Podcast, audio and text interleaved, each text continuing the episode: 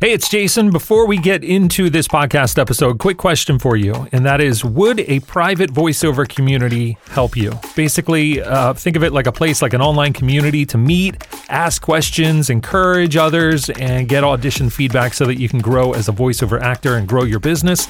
Is that something that you would be interested in? I've had some students ask me about it, so I just wanted to kind of put a feeler out there and just see uh, if there's any interest in a voiceover community.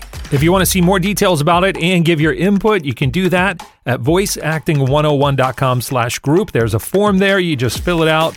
That's got some questions on it, and that'll kind of give me some uh, feedback on whether or not you're interested in it. It's up in the air right now. I'm not sure which way it's going to go, but it is something that has been brought up a few times. So I just wanted to put it out there and see uh, if there was anyone else interested in it.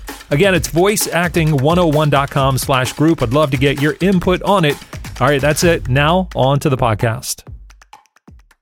If you're working in voiceover, especially if you're just getting started, a lot of your time is going to go toward auditioning. So, when you're sending out those auditions, should you spend a lot of time getting it perfect and polished, or should you just try and get through it as quickly as possible just to get a sample out there? That's what we're going to talk about today on the podcast. Welcome back to episode number 27 of the Voice Acting 101 podcast. It's Jason here. Thanks for checking it out. I uh, want to remind you before we get into today's question if you haven't yet downloaded the free five step guide about voiceover and getting started, you can do that. It's at voiceacting101.com slash get started. I believe there are five steps uh, to starting and growing and building a voiceover career. So you can check out that free guide at voiceacting101.com slash get started. All right, let's jump into today's question. And this one comes from Alan. Hey, Jason. Uh, this is Alan here. Um, I had a question about voices.com. So, when the client is asking for you to audition for the script or for the gig, um, when you send them over that audition, that recorded audition, is that supposed to be fully edited, refined, and revamped and polished? Or could you just record something right quick and send it to them? Or are they looking for a final product when they uh, receive auditions? Thanks for the question, Alan. So typically, clients are not going to be using the audition as their final. I've had that happen a couple times over the years where someone will say, We're just going to use the audition that you did. You don't even have to record anything else.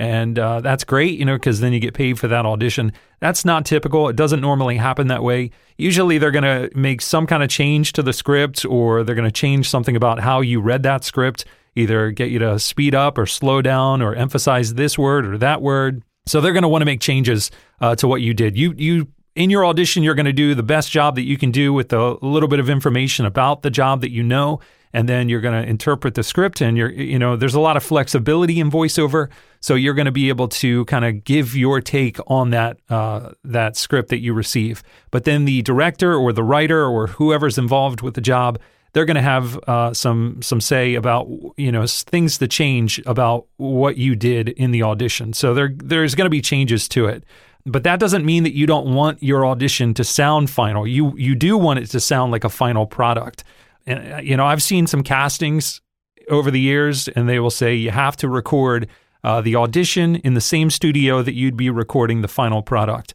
And that's because I guess at some point, somewhere, some people were uh, recording auditions in like uh, great studios and great environments, and it sounded great. And then they were switching it up and recording the final on their phone or something like that. A client doesn't want to bait and switch. They want to know exactly what they're getting when they hire you. And they can only tell that from the audition that you submit. So, yes, you do want your audition uh, to sound the best that it can. You want the client to hear your best. So, your best performance, your best quality, uh, any cleanup that you would do, any editing you would do, you want it to be the same, the same everything. So, just treat every audition like a mini job that you've done uh, so you're putting your best out there, and that's going to increase the odds of you actually getting that job. And then the client is going to know exactly what they can expect if they were to hire you. So that may sound like a lot if you have to do that to every single one. Over time, uh, you're going to become faster at that. For the audition itself, I wouldn't record more than 30 seconds of the script for an audition.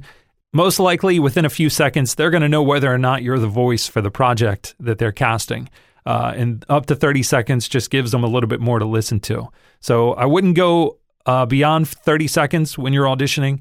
And all that cleanup and all the, the editing and anything that you want to do to it to finalize it to make it sound its best and recording it and interpreting it should only take about two to three minutes to do uh, once you're used to doing it and you know exactly how to do it.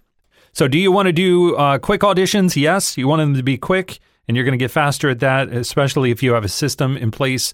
Uh, so it kind of simplifies what you have to do to make it a finalized voiceover, and uh, you want it to sound the best that you can. So you definitely want to take the time uh, to to make it sound uh, your best, make it your best, the best representation of what you can offer that client if you were hired to do that job. So hopefully that answers your question, Alan. Don't forget, if you have a question, maybe it's about auditioning, uh, maybe it's about something else related to voiceover, let me know. You can send it in at voiceacting101.com slash ask. If you have a few questions, uh, try to split them up in separate files so we don't have like four questions in one uh, audio file. Uh, and that's at voiceacting101.com slash ask. All right, thanks for checking out this episode of the podcast. I'll talk to you next time. Have a great week.